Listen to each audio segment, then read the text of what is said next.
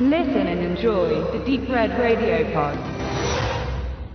Chirio Amoso Santiago ist für die Philippinen einer der wichtigsten, wenn nicht vielleicht sogar auf lange Zeit gesehen der wichtigste Filmemacher, Produzent, Regisseur.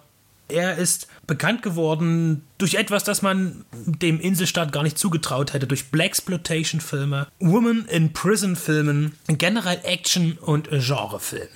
Und zwar produziert hauptsächlich für den internationalen, besonders aber für den amerikanischen Markt. Und äh, er ist, also Santiago ist so eine umfassende Figur in seinem Geschäft gewesen, dass er absolut eine, eine Publikation verdient hat über sein Leben.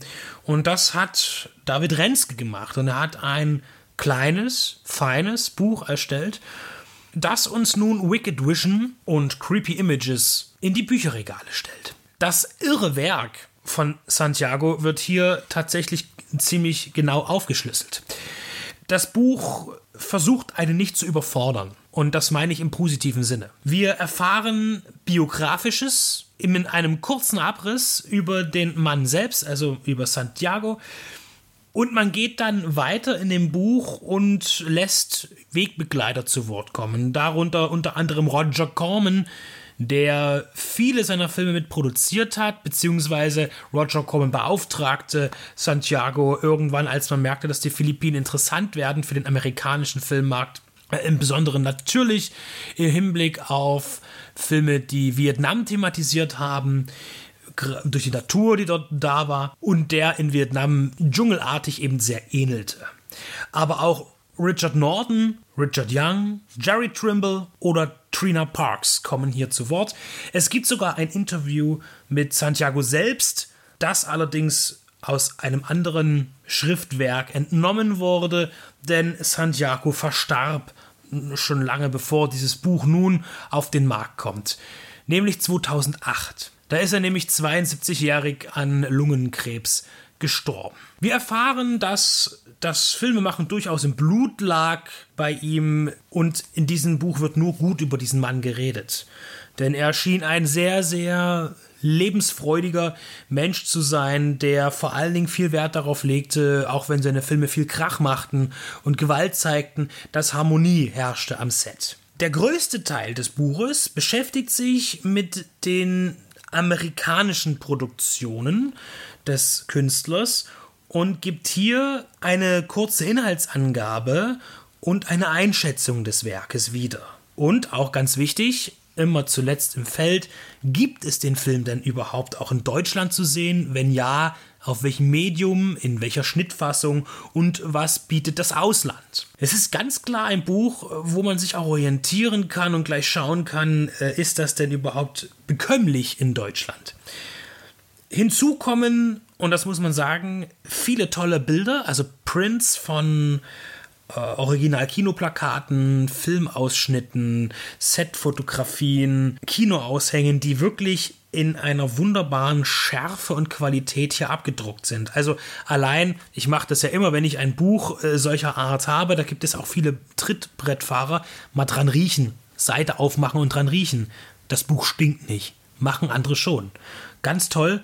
Äh, die Qualität ist super. Das Buch ist geklebt. Es ist ein Taschenbuchformat, gar kein Problem. Es ist unheimlich schwer, also für seine Größe. Es ist nämlich nicht so ein riesiger Bildband, den man wieder nirgendwo hin tun kann oder den man unterwegs nicht irgendwie äh, bedienen kann. Nein, es ist ein schönes kleines Buch mit 178 Seiten. Brutto. Und es ist in der Tat sehr aufschlussreich. Unbekannter Meister des B-Films. Das stimmt in dem Fall für jene, die noch nie etwas von ihm gehört haben.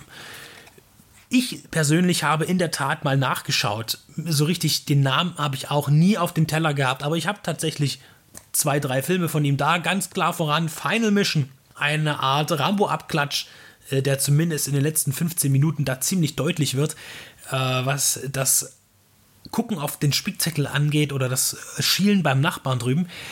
Äh, ich mag den Film sehr. Ist damals schon beworben worden auf DVD. Das ist einer von Tarantinos Lieblings B-Action-Vehikeln war.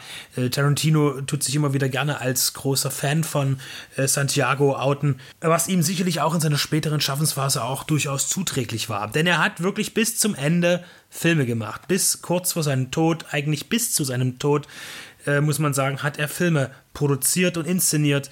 Und äh, der letzte Film, da, den konnte er dann nicht einmal mehr vollenden. In diesem Buch steckt viel Liebe, Detailwissen und Arbeit. Ich denke, dieses Buch ist entstanden eben durch David Renske, der hier tatsächlich fast jeden dieser Filme oder jeden dieser Filme, die hier präsentiert sind, gesehen hat. Und darüber hinaus hat ja auch Santiago noch viel mehr gemacht. Da wird man auch in diesem Buch nochmal darauf hingewiesen. Er hat natürlich auch für die Film philippinische Filmindustrie äh, viel getan, als Botschafter sozusagen des Filmes aus der Welt auf die Philippinen und auch umgekehrt. Und er hat auch den philippinischen Markt in einheimischer Sprache und in einheimischen Traditionen bedient als Filmemacher. Zumindest auch vor allen Dingen am Anfang seiner Karriere, aber auch immer wieder zwischendurch. Ein entdeckenswertes Buch. Ich fand es unheimlich gut geschrieben. Es ist über, ich sag's nochmal, es überfordert nicht. Es ist nicht wissenschaftlich äh, verstrickt. Es ist aufklärend, es ist einfach verständlich und sehr informativ. Und auch ich habe jetzt Lust bekommen, mir doch den ein oder anderen Titel anzusehen. Weil zum Beispiel auch der, der Endzeitfilm hier äh, eine große Rolle spielt. Striker zum Beispiel, Caged Fury.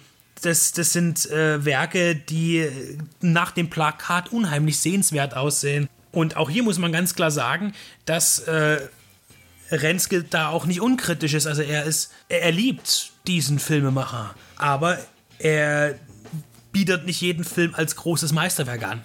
Natürlich ist es Schrott, was diese Filme sind. Aber das wird eben auch geliebt. Und auch Schrott kann gut und schlecht sein. Und er sagt hier auch ganz deutlich in einzelnen Rezensionen, dass der Film nichts bringt. Ja, aber ähm, hebt eben dann entweder Dinge hervor, die spannend sind, interessant oder für die Zeit, in der der Film gedreht wurde, gerade für die äh, Produktion oder für Santiago wichtig waren. Und er zeigt auch, wie vielseitig er war. Ich will unbedingt Vulkan sehen, aber ich glaube, den kriege ich gar nicht in Deutschland. Nein, leider nicht. Da muss ich wohl auf eine US-Disc zurückgreifen. Also, er geht kritisch mit den Filmen um und das finde ich gut. Es zeugt von Ehrlichkeit und vor, vor allen Dingen auch für ein Verständnis. Ein schönes Buch über Kinokultur, über vor allen Dingen aber Videokassetten und Videothekenkultur, denn da waren die Filme vornehmlich zu finden. Leider eher gekürzt das hier, das lohnt sich zu entdecken. Shirio Santiago, der unbekannte Meister des B-Films. Nun nicht mehr ganz so unbekannt.